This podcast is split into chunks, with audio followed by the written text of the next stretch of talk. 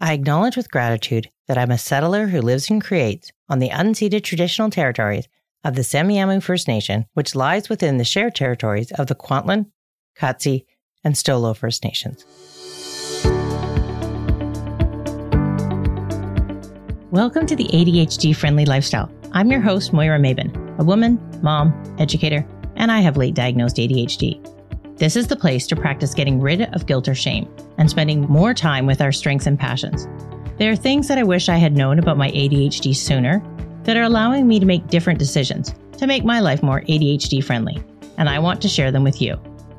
For show notes, including next steps, resources, and articles on this topic, visit ADHDfriendlylifestyle.com.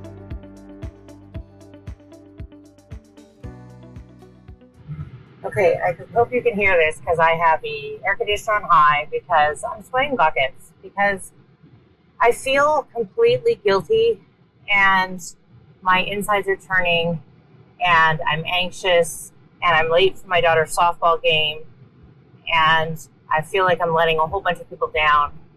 And honestly, I don't know if anybody cares where I am. And I don't mean that in a bad way. I know my daughter is understanding, and we're at a tournament. I'm going to get to see six games this weekend, so missing the first 15 minutes of an hour and a half game might not be a big deal to her. It's a big deal to me, and it's something that I wanted to make a priority.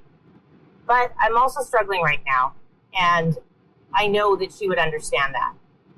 I'm worried about what the other parents will think. I'm not as socially connected with them as I would like. And this weekend's an opportunity to work on that. And I feel like I'm failing that, especially because last night I prioritized my own needs of going to bed instead of going for a dinner that my daughter got back from at midnight.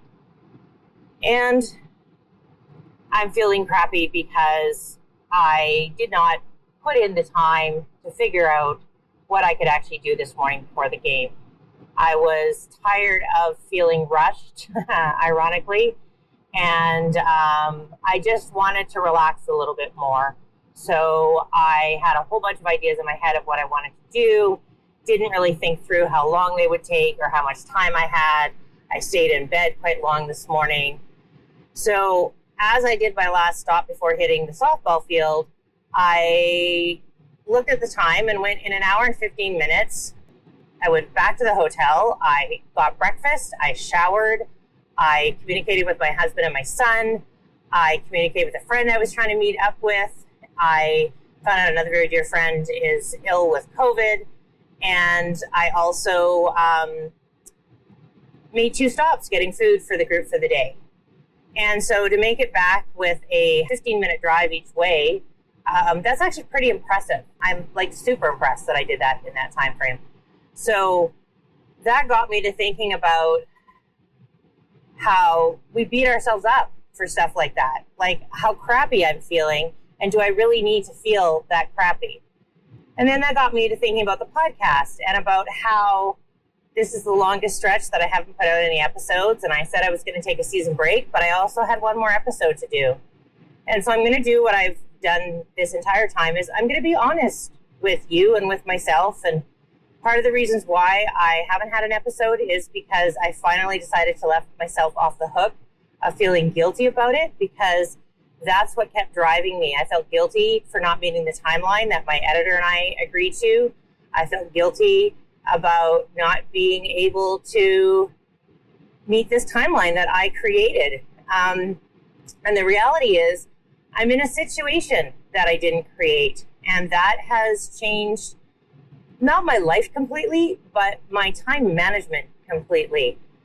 Um, I was planning to spend April, May, and June coaching a program that I was very familiar with. It was going to be my 10th time through the curriculum for that particular course. And over the course of a weekend, that changed on a dime.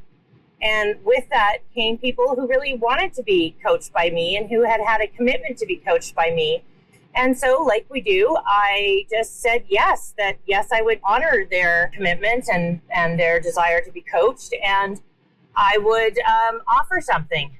And then I realized after about 48 hours, that meant that I was going to be having to create a new curriculum. And I didn't think it was going to be that hard because I had lots of things in mind. There was lots of things that are very common to coaching, things that I've already developed on my own. But, you know, I'm a bit of perfectionist. And so what that meant was it wasn't just slapping something together. This had to be something that I felt good about and was proud of. So I've been working my ass off. And everything else, almost everything else in my life has, um, you know, almost dropped to a standstill. And I gave myself two weeks that I knew I had two weeks where I had to just buckle down, get things up and running, and um, and I, and I did that. And after two weeks and very little sleep, I also realized that I had to have more in my life. I had to keep things going, and so I got a little bit more balance in. But I'm not there yet. I know there is no there, but I'm still struggling under the uh, responsibilities that I have and the obligations that I've taken on. At the same time, I have to say it's a completely joyous experience. The group of uh, women that I'm working with, we're doing a group coaching. We're four weeks into the 10 week course, and this is amazing. It's absolutely uh, everything I had hoped it would be, and even more so. So, all of this is joyous, but I just really wanted to give all of you an update that what I'm doing is I've had to prioritize my time. And the podcast is important to me, but just like most things I do, I put a lot of time and effort into it. And I just didn't have the time to create the episodes that I wanted. So now I'm trying to create the episodes that are good enough. And we'll let you know that I'm always thinking about episode ideas. I am I am posting more on Facebook and Instagram for myself and hopefully for you on the managing an ADHD lifestyle. And um, as soon as things calm down a little bit, I'm going to get back to writing and recording. And when I have a few episodes in the can, that's when I'm going to start releasing them again. And they'll be re- coming out every week after that. So I'm really looking forward to that. So I have started um, a Patreon page and there are five, ten, $25 and $50 tiers. They're just starting. So if you have input on what you would like to see offered at the tiers, please go to Patreon and send me a message. It's uh, under ADHDfriendlylifestyle.com. At the $25 mark, you get to join us in a group monthly coaching call. And um, it's going to max out at a certain number of people. But right now we have seven people. And so it's a it's a small group. We're meeting once a month, and you can um, bring your questions, and we'll do group coaching calls. And if $25 is uh, too high for you, we've got a $10 one where you get the audio recording of our monthly group coaching calls, so you don't have to miss out on a thing.